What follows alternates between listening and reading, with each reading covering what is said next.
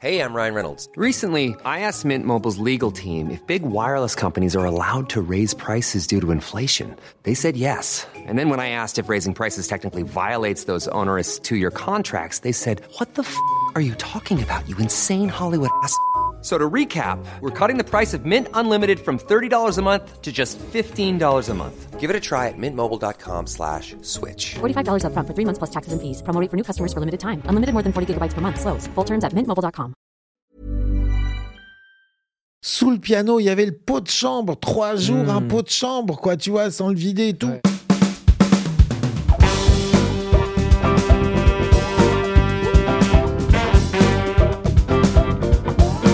Comment ça va, André Et ça va bien, Ben. Merci d'être là. Bah, je sais pas si je suis euh, chez un psychanalyste ou. Mais il y a un petit peu de ça, c'est. Non, t'es à la maison. Je suis à la maison. C'est bien, C'est franchement. parfait. Mets-toi bien. Mais ils sont, tu vois, ils sont très confortables ces sièges. Ouais. Ouais. Ils incitent à la, à la, à la confidence. Ah, très bien. Et ben, justement, ça tombe bien parce que ma première question, et c'est, je crois que euh, euh, depuis que je te connais, donc on en reparlera tout à l'heure, mais depuis du coup très longtemps, parce qu'en fait, je te connais vraiment depuis que je suis gamin, euh, à sens unique, hein, parce que toi, tu ne, me, tu ne me connais pas depuis que je suis gamin. J'ai une question que j'ai envie de te poser, c'est comment on ne devient pas un vieux con? Ah, Pas parce que tu l'es, je me permettrai pas, mais justement, je me suis refait la remarque en regardant euh, le format JQ où tu analyses le rap. Et en fait, je pense que tout le monde s'attendait et s'attendrait à se dire bon, bah voilà, quelqu'un qui vient du classique, euh, euh, qui est pas du tout de génération rap et tout, pourrait se dire oh là là, c'était mieux avant. Et au contraire, c'est toi qui fais les meilleures analyses en disant mais ça c'est génial, Jules c'est génial, SCH c'est génial, et avec des vraies explications historiques et comment on en arrive là. alors donc la question c'est comment on ne devient pas un vieux con? Exactement. Ah, Il y a un moment donné où je vais l'être, sûrement sur un sujet ou quoi, mais la, la- la- la seule chose qui te sauve de ça, bah, c'est ce que tu as toi, c'est d'être curieux de tout. Quoi. Tu rencontreras jamais un musicien qui, te dit- qui te dira j'ai tout pigé.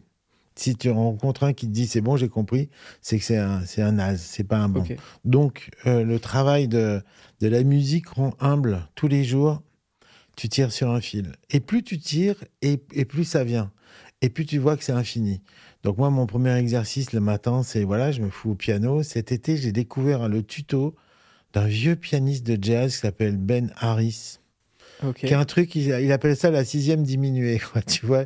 Les bref, tu montes ta gamme en accord, mais tu rajoutes une note. T'es pas à 7 notes, t'es à 8 notes, quoi, tu vois.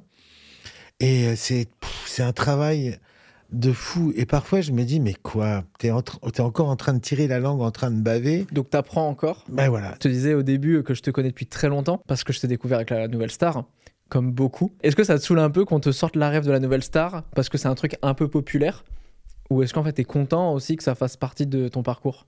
Non, parce que j'ai rien à.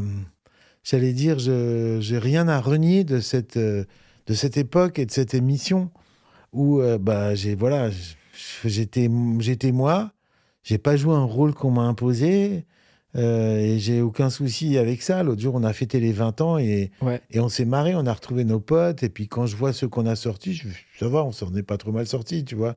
Julien Doré, Camélia Jordana, Amel, enfin voilà, c'est. C'était une vraie émission de musique où ça aurait pu sembler plus compliqué parce qu'M6 c'est une chaîne super commerciale Ouais.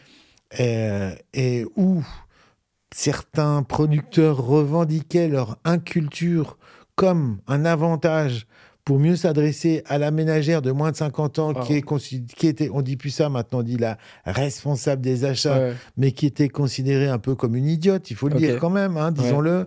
Genre, euh, voilà, donc si tu, si tu parlais bac plus 2, tu pouvais être segmentant. Segmentant, c'est un mot que j'ai appris à la télé. Je dis, mais ça veut dire quoi, Mm. segmentant? Bah, Ça veut dire que tout le monde ne peut pas comprendre. Mm. Ah ouais, d'accord, ok. Moi, c'est tout le contraire que je pense. Du coup, comme on était en direct, et puis voilà, l'exercice de la nouvelle star, puisqu'on en parle, c'est quoi? C'est de décrypter quelqu'un qui vient de chanter devant toi. Ouais. Quelqu'un qui vient de chanter, la musique, c'est quoi? Ça te, ça, te, ça te fait réagir, c'est des émotions, Mm. tout de suite.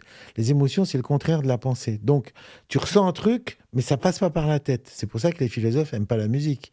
La, mu- la musique la- les détourne de la raison. Ok, parce que c'est pas rationnel. Et c'est pas Ok. rationnel, c'est pas la raison qui marche, c'est le sentiment.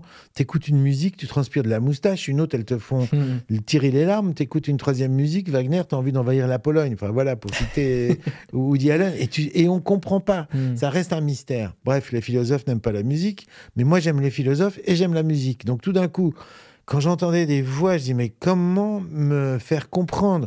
C'était des gosses, ils avaient 16 ans, 17 ans, ils ont fait la queue pendant 8 heures. Et c'est là que la métaphore, c'est quelque chose qui te permet de, de, bah, de te faire comprendre. Et je crois que ça, c'est un peu un atavisme, c'est un peu familial, c'est un peu mes origines arméniennes. Quand les Arméniens ont vécu euh, 700 ans dans un milieu euh, hostile, on va dire, donc tu es obligé de parler la langue de l'ennemi, de te faire comprendre. Hmm. Parce que là, c'est ta survie qui est en jeu. Si tu, si tu te fais mal piger, un mot à la place d'un autre, bref. L'art de la métaphore, ça permet en musique au moins que le gosse y comprenne ce, que, ce qui m'a provoqué. Ou voilà. Il y a une meuf qui s'appelle Cindy, elle a des dreadlocks, elle est blonde, c'est une petite Suissesse. Elle chante la soul, elle a la voix un peu éraillée. Tu vois, elle est toute fine, mais elle a une grosse voix c'est une soul girl, quoi, tu vois, et c'est génial. Elle nous chante Aretha Franklin, elle nous chante tout ça. Un prime, ils lui font chanter du balavoine. Et là, je fais, mais putain, non, pas Mm. ça, quoi. Pourquoi? Pourquoi? C'est genre, ça n'a rien à voir. Ouais. Et tout d'un coup, putain, elle le fait bien quand même. De la, de la chanson de Balavoine, finalement, elle se la- l'approprie et, et, et tu retrouves sa soul. Et là, je, lui, là, je la débriefe en lui disant, il y a un philosophe que j'aime bien, il s'appelle Gilles Deleuze. Il a un concept qui s'appelle la déterritorialisation. Un territoire ne vaut que s'il est quitté. Ton territoire, c'est le R&B. Tu l'as quitté pour aller dans la pop, mais tu t'es reterritorialisé. Hmm. Genre, c'était l'image qui me venait. Ce que t'as fait toi avec la nouvelle star. Exact. On est dans la nouvelle star et du coup les gars ils voient ça ils disent putain il devient fou l'autre ici Gilles Deleuze euh, a un prime quoi tu vois mais Et en mais- plus, j'ai l'impression que finalement, t'es pas rentré dans les codes où, en effet, on te demandait de, à chaud, dire un truc très rationnel sur toi, un truc très émotionnel. Pour autant, j'ai l'impression que t'as pas trop joué le jeu de ce truc-là. Et que du coup, c'est même devenu ton personnage où il y avait ce truc justement un peu euh, solaire, tu vois. Il y avait quelque chose qui se passait où presque, moi, je sais qu'à chaque fois, on attendait ton avis, tu vois. On disait, mais est-ce qu'on va comprendre son avis déjà? Et il y avait ce truc de, waouh, ok, il nous, a, il, nous a, il nous a donné une leçon, quoi. bon écoute voilà donc on va dire que dans un milieu qui était pas vraiment j'allais dire philo-friendly Ouais. et tout bah voilà mais c'est- c'est un peu le propre de la téloche Euh, tu peux pas trop mentir tu peux pas Ouais. tu peux pas trop fabriquer du fake. Tu sais, tu as les caméras en gros plan sur ta figure, euh, ils vont sculpter jusqu'au fond de ton slip et Mm. tout. Tu vois, ça, ça ment pas. ouais. Et du coup, ça introduit un rap. C'est, je dirais, c'est presque le côté sympathique de la téloche, quoi. Mm. En gros, faut oublier qu'elle est là Ouais. et euh, tais-toi. Et plus tu es toi, et plus les gens ils disent tiens, il y a quelqu'un de vrai en face. Et voilà, c'est tu, tu, tu, tu fais pas des carrières à la téloche si t'as pas un- c'est- c'est ce truc euh, de, de, de, de, communiquer, d'a- d'avoir du plaisir à parler aux autres, Mm. voilà, et, et à les écouter. Quand je pense à toi, j'ai l'impression que tu as quand même euh, une grande thématique de vie qui te guide, c'est l'amour. Est-ce que tu peux me raconter cette anecdote du chagrin d'amour à 20 ans où tu quittes la France? Donc, euh, bah oui, c'était euh, alors voilà, premier chagrin d'amour, ma fiancée de l'époque, ma petite amie, ma petite copine avec qui je vais faire Julie, ma fille. C'est-à-dire mon premier amour du lycée. On est fin des années 70, c'est en 79 exactement. Donc on est aussi un peu free et tout, tu vois. L'idée, on essaye de vivre un- une, une vraie relation amoureuse, d'où la jalousie serait exclue. Ok. Post Pré- pré- 68 précurseur. Post 68 ah non, pas précurseur. Ah ouais 10 c'est 11 ans après 68. Nos maîtres, c'était les gars de 68 qui, voilà, genre, Ah ouais. euh, il n'y a plus de. Parce qu'on parle beaucoup de couples ouverts aujourd'hui aussi. Ah, on en reparle aussi. Ouais. Tu vois, c'est des cycles. tout Ok. ça. Ah ouais, ok.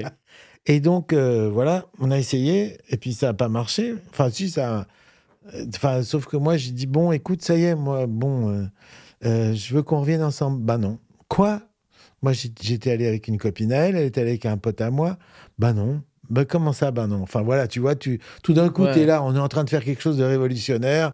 Euh, tu vois, on peut avoir une relation extra de couple et puis euh, s'aimer toujours autant et tout. Puis bah, elle me dit, bah non, je- non, non, moi je suis bien avec lui tout. Oh Donc là, tu redescends, là, tu es Ouais. retour au 19e siècle, voire Cro-Magnon, quoi, tu vois. Euh, Tu es là, t'as- Bon, et j'ai un pote qui sonne chez moi, il me dit, euh, je le vois tout blanc avec des trucs. Je dis, qu'est-ce qu'il y a? Il me dit, j'ai fait une tentative de suicide, ma meuf s'est barrée. Je suis descendu, je l'ai laissé la porte ouverte. Je l'ai laissé devant chez moi, je suis descendu en bas, il y avait une agence de voyage. J'ai dit, un billet pour Boston, s'il vous plaît. Ça a été l'impulsion qui, me- qui, qui- je voulais, voilà, je voulais foutre le camp, oublier tout ça. Voilà, il y en a d'autres qui s'engagent dans les commandos. Moi, j'étais dans la meilleure école de jazz qui soit. Et quand j'y pense, c'est fou parce que c'est ça qui a déterminé ma carrière. Et je me dis, mais si elle m'avait pas quitté, je serais, je serais passé à côté de ma carrière, quoi. C'est fou. Et surtout, c'est l'étape 1, parce qu'en fait, tu finis par revenir. Ouais, parce qu'elle me dit, reviens. Et donc là, tu dis, si t'étais pas revenu, Ouais, ta, ta carrière aurait peut-être pris un autre chemin encore. C'est ça. Et, et finalement, t'as pas eu de regret de revenir. Jamais, non, non, aucun- si, le- le- les trois premiers jours. Enfin, j'étais Ouais. content de la retrouver. Mais trois jours après, j'ai fait, oh putain, mais pourquoi je suis revenu? Parce que Lyon, enfin, Lyon, Boston, tu vois. Bien sûr. Boston, tu rentrais dans n'importe quel bar. Waouh, je t'explique même pas, quoi. Les gars, ils étaient dans un bar, ils jouaient pour 10 sacs et le lendemain, tu les voyais avec Miles Davis, quoi, tu Hmm. vois. C'était ça. Bref, du coup, euh, bah, je me suis retrouvé. euh, trois jours après, on m'appelle. Bonjour, vous êtes André Manoukian? Oui. C'est vous qui avez fait la Berkeley School of Music? Ouais, c'est le magasin Grange Music, c'est de vos coordonnées. Euh, voilà, on est un groupe, le pianiste nous a largué. euh, vous pouvez le remplacer On accompagne une chanteuse. Je dis Ouais, quel genre de jazz je, je fais, votre chanteuse Et là, j'entends un malaise au téléphone. Je dis, Parce que je ne joue que du jazz.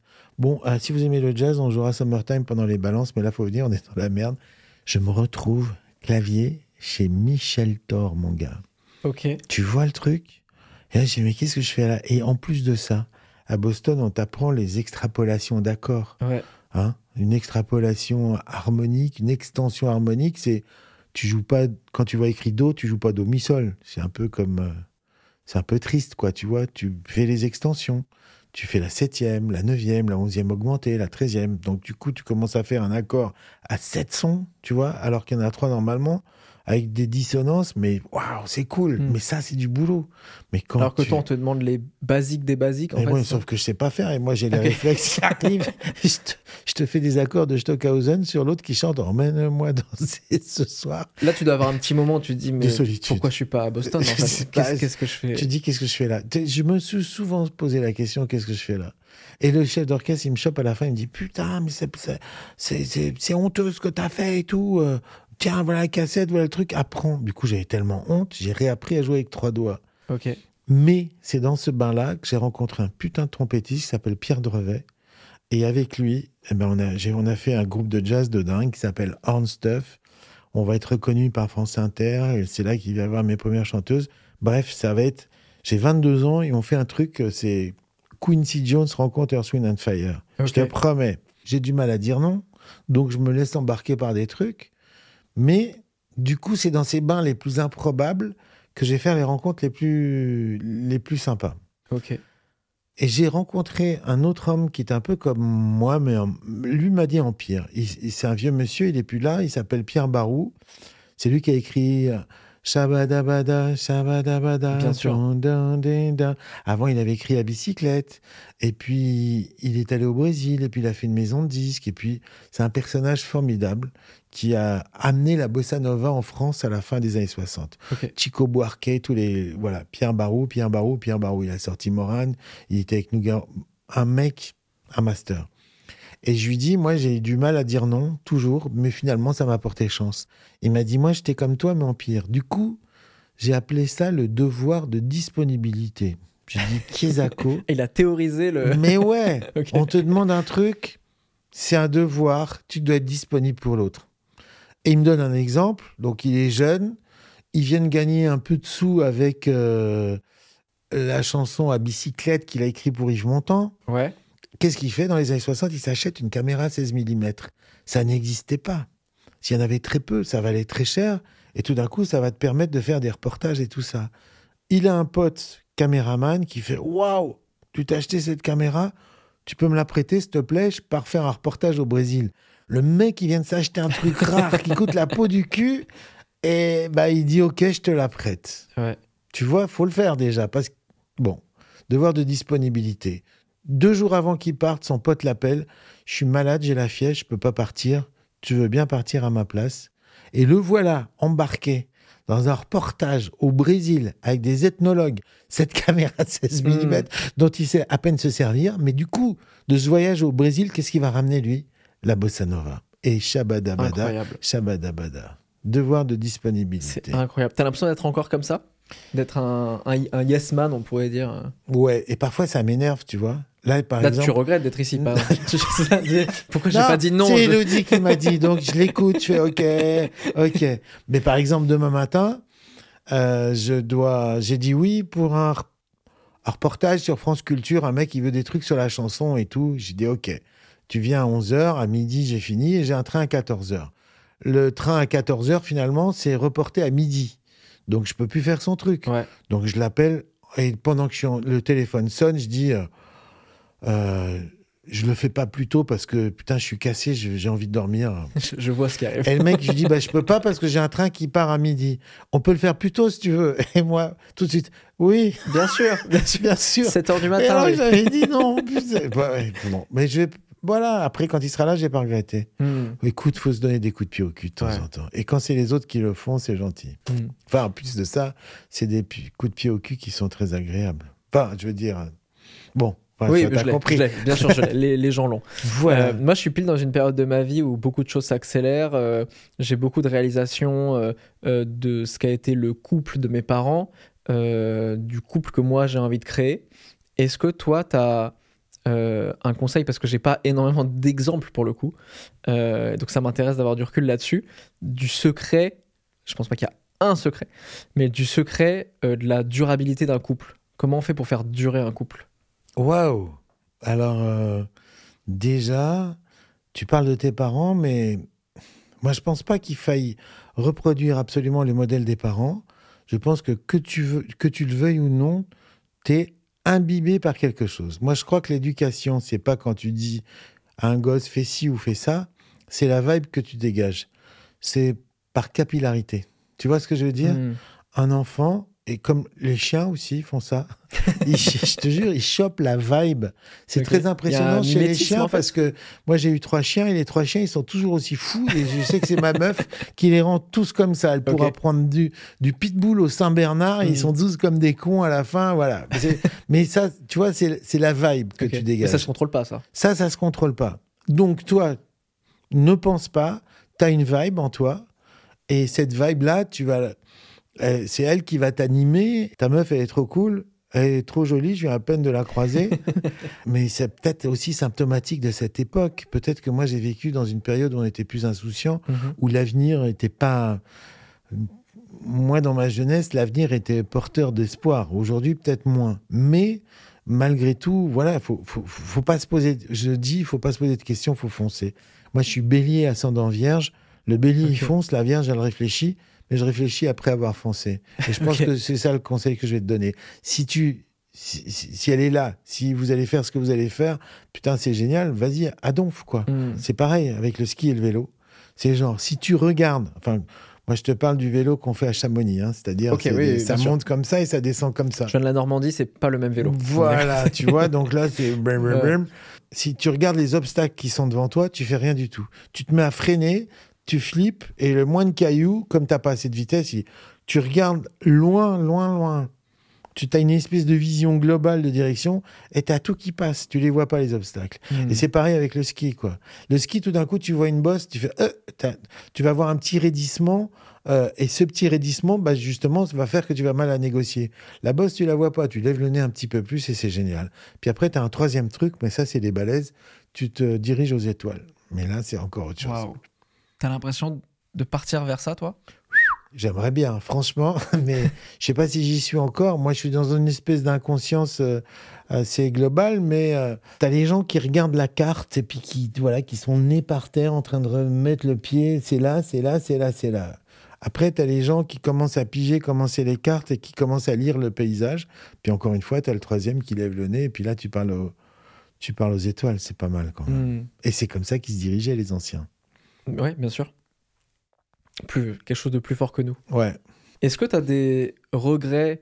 Moi, il y a un truc euh, auquel je pense maintenant, parce que je pense que tu l'avais déjà dit, c'est le regret de ne pas avoir une belle voix. je savais pas comment le dire de manière polie. C'est-à-dire, Mais- je, je suis musicien et je chante faux comme un jambon, donc voilà, c'est posé. Mais parce que je crois que je t'ai jamais réellement entendu euh, Mais non, chanter. c'est impossible, je chante faux. C'est c'est- c'est- c'est une malédiction. hein. Ah, ah, ah. Hmm. Parfois, quand je suis avec des chanteuses et que je leur chante la mélodie, tu Un veux doute pas sur me la- le jouer au piano parce que j'ai pas vraiment pigé. Et ça aujourd'hui, c'est un complexe ou c'est un regret ou Ah, en fait c'est ok? Franchement, non. C'est un... De toute façon, c'est comme ça, c'est accepté, c'est casé, c'est acté. Et puis, au contraire, je pense que c'est ça qui m'a fait bah, tomber en amour de, de la voix quand je l'ai découverte, finalement, euh, un petit peu tard, pas, pas tard sur mon parcours, mais j'avais plus de 20 piges et tout. Et, et j'avais des a priori contre. Pour moi, le chant, ça n'avait aucun intérêt. C'était de la variette. Je faisais pas la différence entre Sheila et Stevie Wonder, quoi. T'as qu'à voir. Tu sais, t'es un peu sectaire dans le jazz et tout. Et le jour où j'ai rencontré une chanteuse dans un studio, je lui ai dit, tu veux pas essayer de faire un solo sur... euh, Et qu'elle a commencé à ouvrir la voix, j'ai fait, waouh, c'est le plus bel instrument du monde.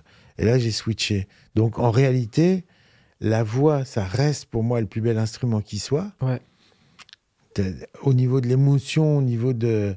de, de, tu, tu, tu peux pas trouver un instrument plus expressif qu'un chanteur.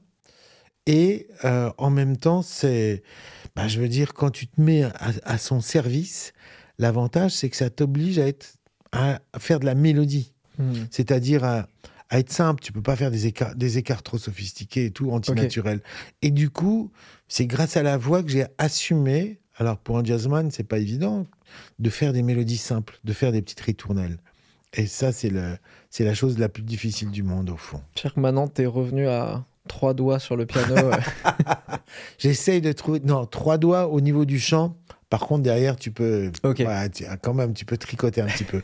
Par contre, il y a un truc que j'ai pas non plus, c'est le sens du. J'allais dire, c'est. Putain, quand j'entends des beats de, de beatmaker et tout. Et je suis toujours en train de rêver de faire le projet avec un piano un peu jazzy déstructuré, la pure voix et un beat de la mort. Peut-être un featuring. Il y a une collab qui va se faire peut-être. J'ai l'impression. Peut-être que tu vas même me donner quelques 06 là. Bien sûr, ouais. il y a des contacts, je pense, on a déjà vu là. Il y y, a sûrement des trucs qui vont se faire, c'est c'est intéressant. Il y a quand même un truc qu'on n'a pas dit, c'est que je suis quand même en face d'un chevalier. Ah oui. T'es chevalier des arts et des lettres, c'est ça? C'est ça, ouais. Alors moi, je n'ai aucune idée de ce que ça veut dire. Est-ce que tu peux expliquer aux gens aussi qui ne savent pas ce qu'est un chevalier des arts et des lettres? Alors, à un moment donné, il y a quelqu'un dans ton entourage qui propose au ministre de la Culture, pour honorer les services que tu aurais rendus à la culture en Ok. me concernant, euh, bah, qui te propose, euh, et toi tu le sais pas, et un jour tu reçois un mot du ministre qui dit euh, Est-ce que vous voulez bien être chevalier des arts et lettres? Enfin voilà, et là tu Ok. fais waouh Et évidemment, je pense que j'ai j'ai accepté pour mon père. Ouais. C'est con, il n'a pas pu venir parce que voilà, il était à Lyon, il pouvait déjà plus se déplacer. Il était...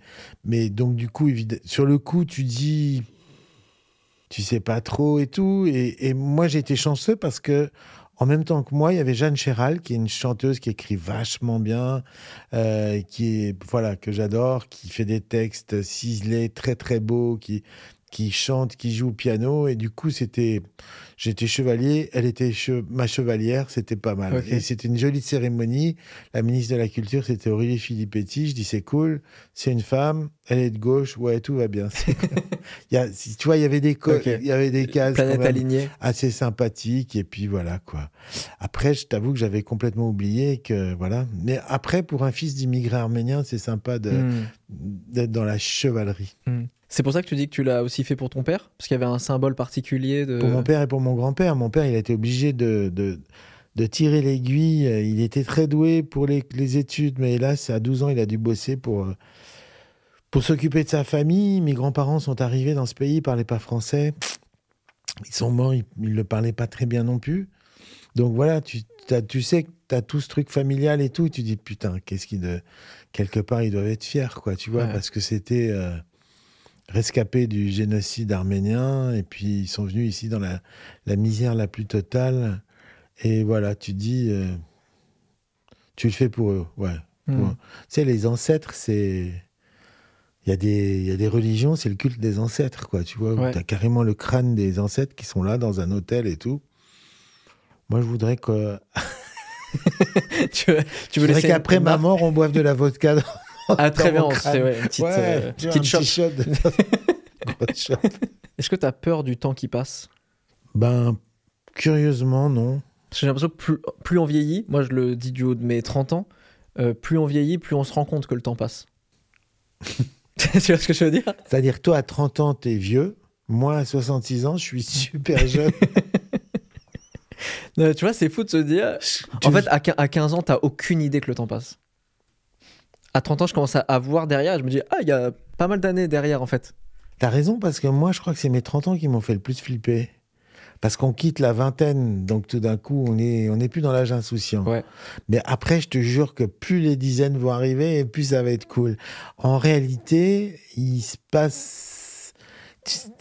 euh, voilà, quand tu es en train de tirer sur le, ce putain de fil et que tu as un peu de temps, bah, ça commence à être sympa. C'est-à-dire que moi, je vois, tu avances et tu commences à finalement à, à accumuler des bagages, mais qui vont te servir. Quand tu es musicien, t'es- tu restes un ado, quoi. Ok. C'est ça qui est triste. Enfin, c'est triste et c'est pas triste. Donc, du coup, t'as pas le sentiment d'être vieux. Ouais. Enfin, tu vois. Ça serait quoi le sentiment d'être vieux? Ça serait se dire putain, j'ai accédé à la sagesse suprême. C'est formidable. Mm. À la vieillesse, hein, le bon côté, c'est la sagesse. Bon, ben, quand tu t'es- quand toujours comme un ado, tu fais vivement que je vieillisse encore un peu parce que là, ça, ça le fait pas, quoi, tu vois. T'as pas l'impression d'avoir acquis une certaine sagesse? Pas évidemment la sagesse absolue qui, je pense, n'existe pas, mais un truc peut-être où tu te dis, ah, ok, là, depuis, que, depuis les 65 ans, on va dire, je- par rapport à mes 30 ans, c'est sûr, je suis beaucoup plus serein sur ça, où j'ai appris ça? Pas vraiment. Euh, par contre, j'ai toujours du plaisir. à- euh, L'été dernier, c'était dans un, j'étais au bord d'une piscine dans le sud, un petit moment magique, et j'écoutais Gilles Deleuze, encore lui, qui parlait de Spinoza. Est-ce que tu veux que je te raconte l'immortalité selon Spinoza en 1 minute 30 Avec plaisir. On lance un chrono Vas-y, on lance un chrono. En 1 minute 30. 1 minute 30, ok? Lancer chrono, 1 minute 30. Alors, selon Spinoza, il y a la substance. La substance, c'est ce qui nous réunit tous, c'est la vie. Ok? Il dit pas Dieu, la nature. On peut dire Dieu, la nature, c'est la substance. Nous sommes tous des attributs de cette substance. Ok? Toi, moi, la tasse, la table, ici. Ok? Nous sommes tous des attributs infinis de cette substance. Appartenant à cette substance, toi, tu es une extension de moi.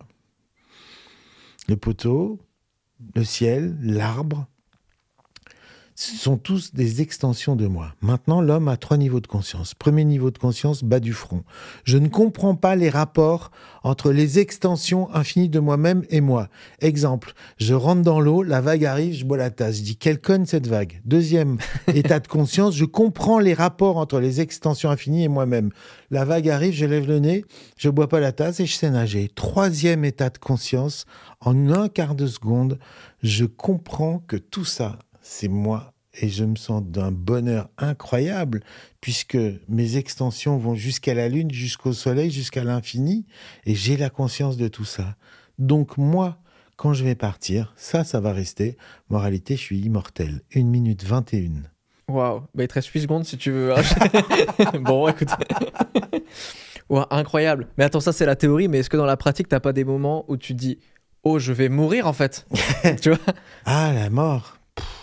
Alors, moi, écoute, c'est dur à dire, mais je- ça m'a jamais fait peur. Mais peut-être que je sais pas pourquoi, parce que parce que j'aime dormir et je me dis putain la mort c'est génial, c'est le réveil qui, c'est putain, tu peux dormir peinard sans que personne te réveille, t'as Mm. pas rendez-vous, t'as pas les casse-couilles au cul et tout.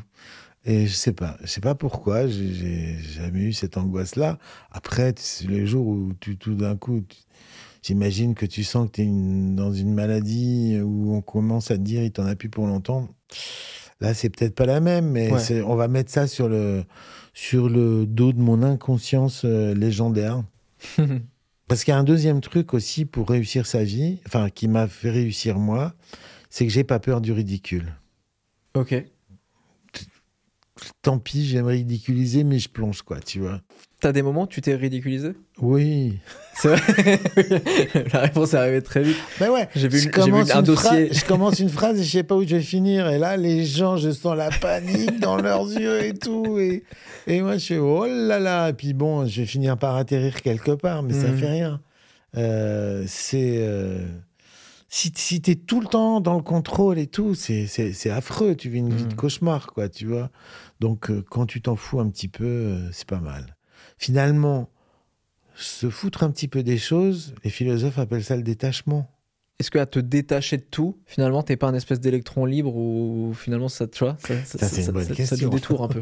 Où t'es jamais vraiment avec quelqu'un. Ouais. Putain, il m'a- cerné, les gars. Aïe aïe aïe, aïe aïe. C'est mon métier. Je suis un professionnel.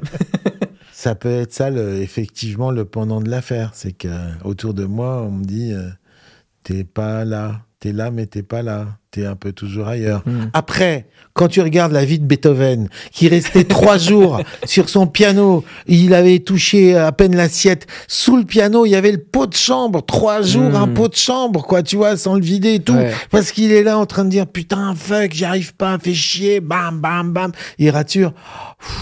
Tu dis, bon, voilà, quoi. Ouais. Comment voulais-tu qu'un mec comme ça, il se marie? C'était pas possible. C'est clair. Qu'il ait une, une vie sociale, en fait, tout simplement. Oh, ouais, c'est ça. Mais, mais, fa, mais voilà, quand tu l'écoutes. Est-ce que toi, justement, parce que peut-être que Beethoven, euh, il s'en foutait de sa vie sociale et il s'est dit, moi, après ma mort, je veux qu'on retienne tout ça de moi, c'est ça qui va rester. Non, il s'en foutait, tu vois. Il C'était viscéral, en il fait. pensait pas ça. Il dit. Ah, il à la fois, il pensait pas ça, il pensait pas l'après. Pour une bonne raison, c'est qu'on ne jouait pas la musique des morts. Beethoven, Ah ouais? ouais. Bach est oublié dès qu'il est mort, Mozart est oublié, Beethoven est oublié. Il faut attendre le milieu du 19e siècle pour qu'on ait la notion de patrimoine. Quand je te dis qu'ils sont oubliés, ça veut dire qu'ils sont plus joués. À l'époque, il n'y a pas de, il a pas de radio, il n'y a pas Ouais, de wifi, il y a pas, ok, il Ouais. y a pas de disque, il y a rien du tout. Les ayants droit, mauvaise époque. Les ayants droit non plus, le voilà, c'est pire héritage, quoi. Donc, le- c'est quoi le business de la musique? C'est quand même les éditeurs qui éditent les partitions. Ouais. Mais ils vendent quoi Les airs à la mode? Les trucs qui se vendent plus, ils les foutent à la cave s'ils les brûlent pas. Ok. Donc, tout d'un coup, on est allé chercher des vieux manuscrits. C'est là qu'on s'est dit, merde, mais il y a des chefs-d'œuvre derrière nous. L'idée, c'était vraiment d'avancer, d'avancer, d'avancer. Et du coup, bah, qu'est-ce qu'on en fait de ces partitions, en fait? On va les mettre où? Bah, on va les mettre dans nos écoles de musique. Et ben, c'est pour ça que nos écoles de musique, on va peut-être les appeler des conservatoires. Ah. Ah. Je En fait, c'est horrible parce que non seulement je savais pas, mais je m'en veux de même pas m'être posé la question. Alors que je passe devant le conservatoire de Caen depuis des années. Voilà. Je me suis jamais dit pourquoi conservatoire? Qu'est-ce qu'on conserve là-dedans? L'idée, c'était bah, tout d'un coup, et du coup, deuxième mouvement funeste, on cesse d'apprendre l'improvisation aux musiciens. Tous les musiciens classiques savaient improviser. On leur dit désormais, maintenant, vous êtes là pour rendre, pour jouer les immenses géants qui étaient là avant vous. C'est le début de vous arrêtez de vous exprimer, vous êtes là pour servir les autres. Mais moi, quand je croise sur ma route un pianiste classique et qu'on joue dans le même festival et qu'à la fin les gens ils nous disent allez un bœuf, un bœuf, et que le mec il murmure à l'oreille, je suis incapable d'improviser sur Au clair de la lune, alors que tous les compositeurs qu'il a joué lui savaient le faire. Je dis il y a quelque chose qui déconne dans ce monde, quoi, tu vois. Ouais. Non seulement ils improvisaient tous, mais il y avait des battles.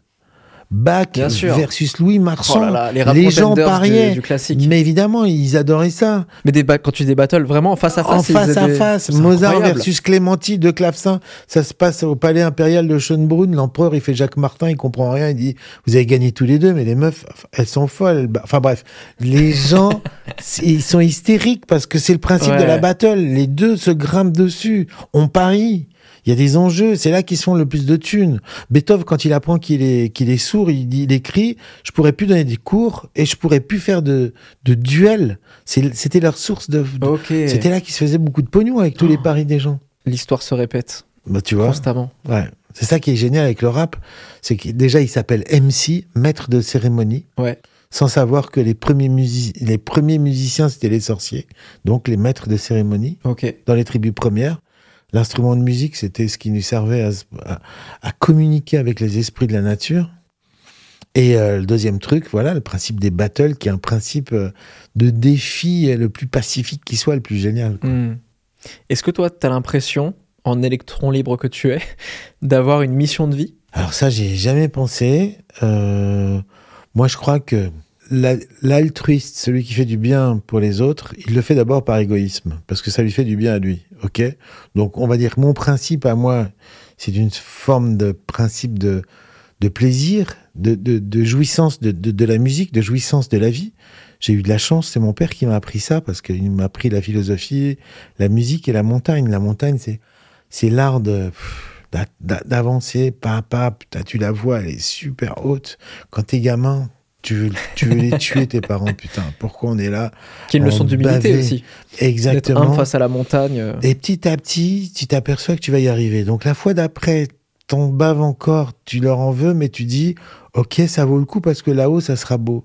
Et là, quand t'as gagné, c'est quand tu t'en fous, que t'arrives ou pas. Et quand tu commences à prendre plaisir à dérouler, pas après pas. Hmm. Et c'est pareil en musique. Quand tu commences à prendre plaisir à faire les gammes, les exercices les plus fastidieux qui soient, et que t'es dans le son, t'es sauvé, t'es sur bon chemin, quoi. Là, tu t'en fous d'arriver au sommet. Ouais. T'es juste reconnecté à l'instant présent, de te dire est-ce que je suis en train de kiffer cette montée? Tu déroules, T'as- t'es t'es dans le mouvement, Hmm. t'as un truc qui ronronne comme ça, il va... Hum, c'est bon. Est-ce que tu auras un conseil à donner aux jeunes générations qui se posent des questions sur leur avenir?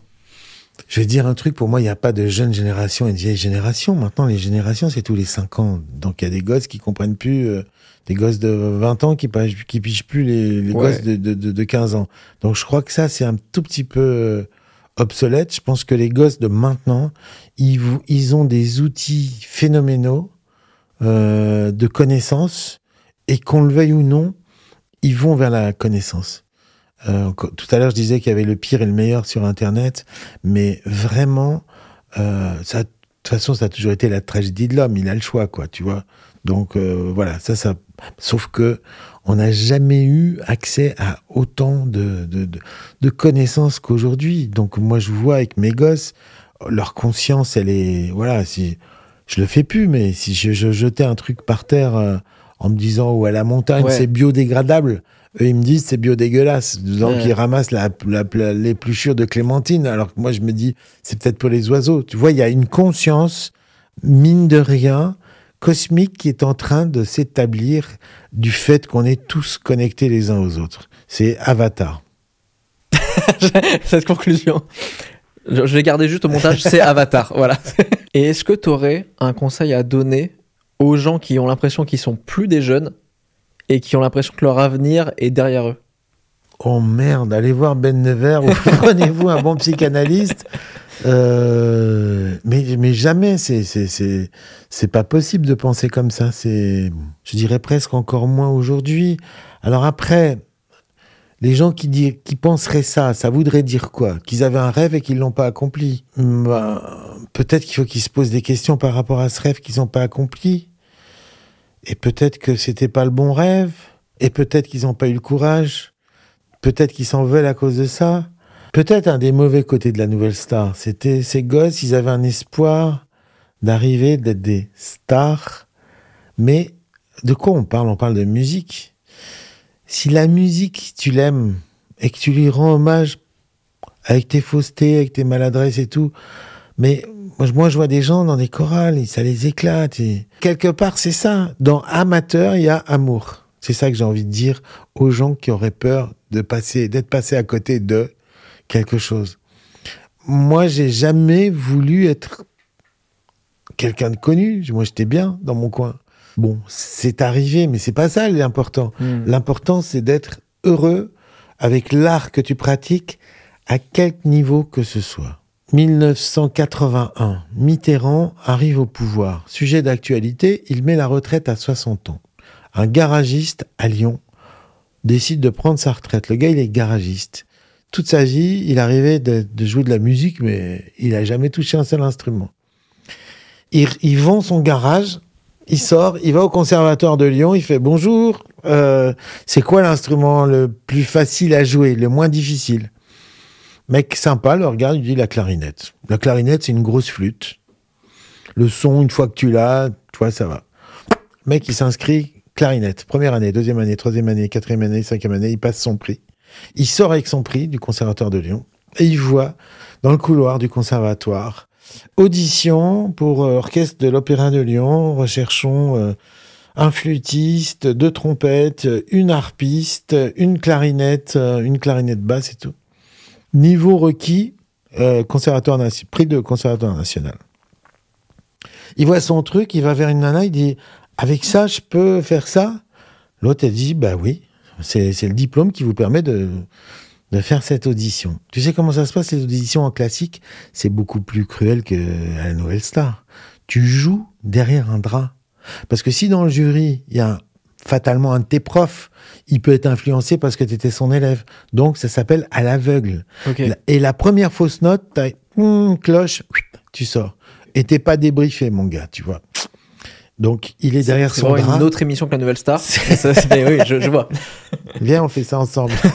de l'autre côté du drap. C'est une bonne on idée. appelle ça. Ce serait génial. Et on pourrait même, ou alors on enlève le drap et on retourne des sièges. Comme ça, c'est moins galère parce que le drap ça- en lock, c'est cher, mais on en reparle après.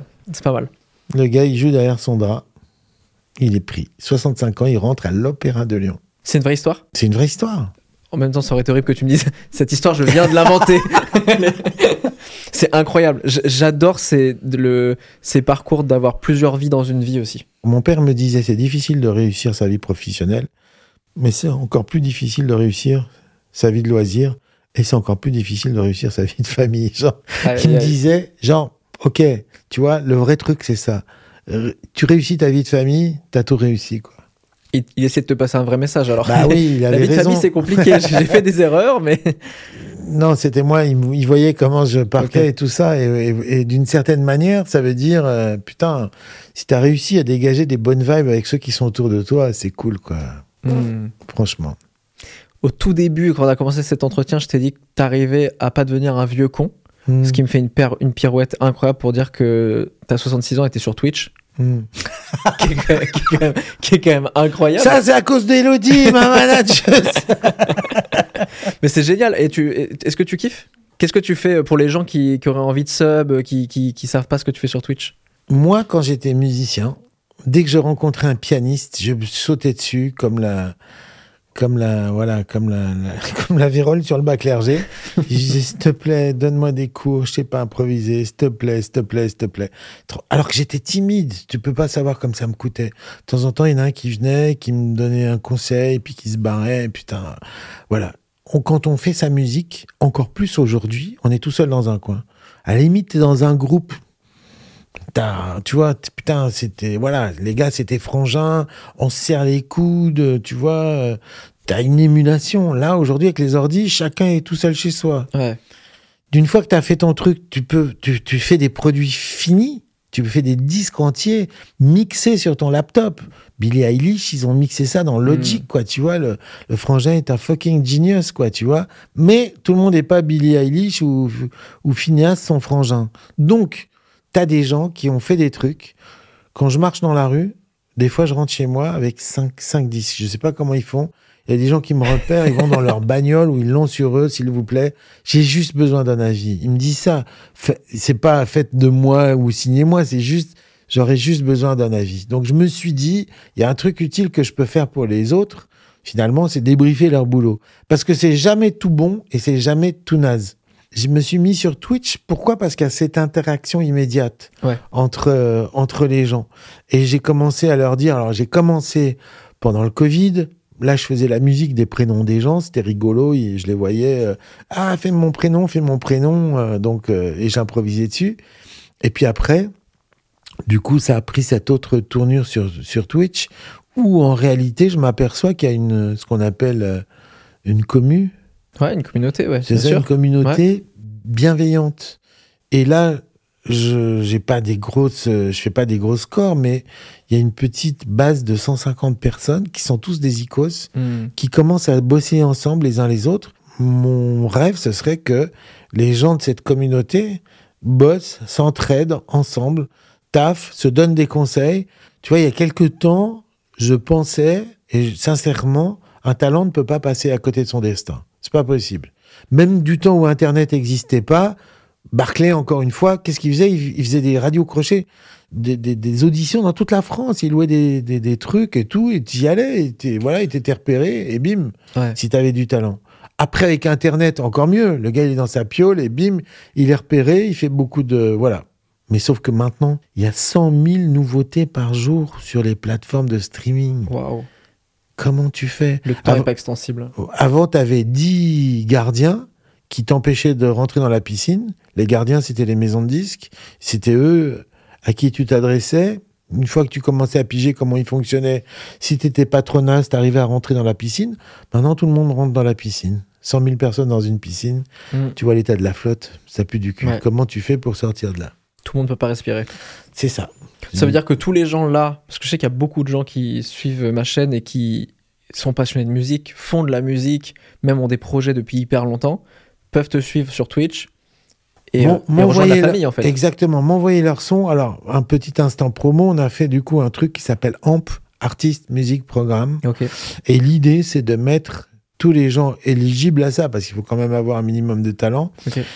pour euh, que aujourd'hui, c'est comment on communique avec des vidéos. Quoi. Donc, notre idée, c'est de faire une plateforme où les gens euh, postent leurs vidéos, ils cherchent une musique. On a une intelligence artificielle qui mouline et qui va faire des propositions dans un catalogue. Et donc, ce que je propose aux gens qui ont du talent, parce que c'est bah, d'accepter d'être dans ce catalogue. On ne leur demande pas d'exclusivité, rien du tout. La musique leur appartient, leur édition, ils gardent tout, etc. Mais simplement, ils ont une chance d'être repérés par quelqu'un qui a envie de, qui, qui tout d'un coup va poster leur musique sur une vidéo. Si cette vidéo devient un tout petit peu virale, tout d'un coup, on va les découvrir. C'est une manière de- d'accéder à la musique, à l'image. Et aujourd'hui, on sait que c'est hyper important, quoi. Donc voilà. Carrément. L'intelligence artificielle au Ouais. service des. Un petit peu, on essaye quand même. Hmm. Tu sais ce que c'est l'intelligence artificielle? C'est comme le dragon. Si, tu vois Saint-Georges et le dragon, tu vois cette image? Saint-Georges, hmm, il, a une- il est sur son cheval et il maîtrise le dragon. C'est un vieux symbole. Mais le dragon, il le tue pas.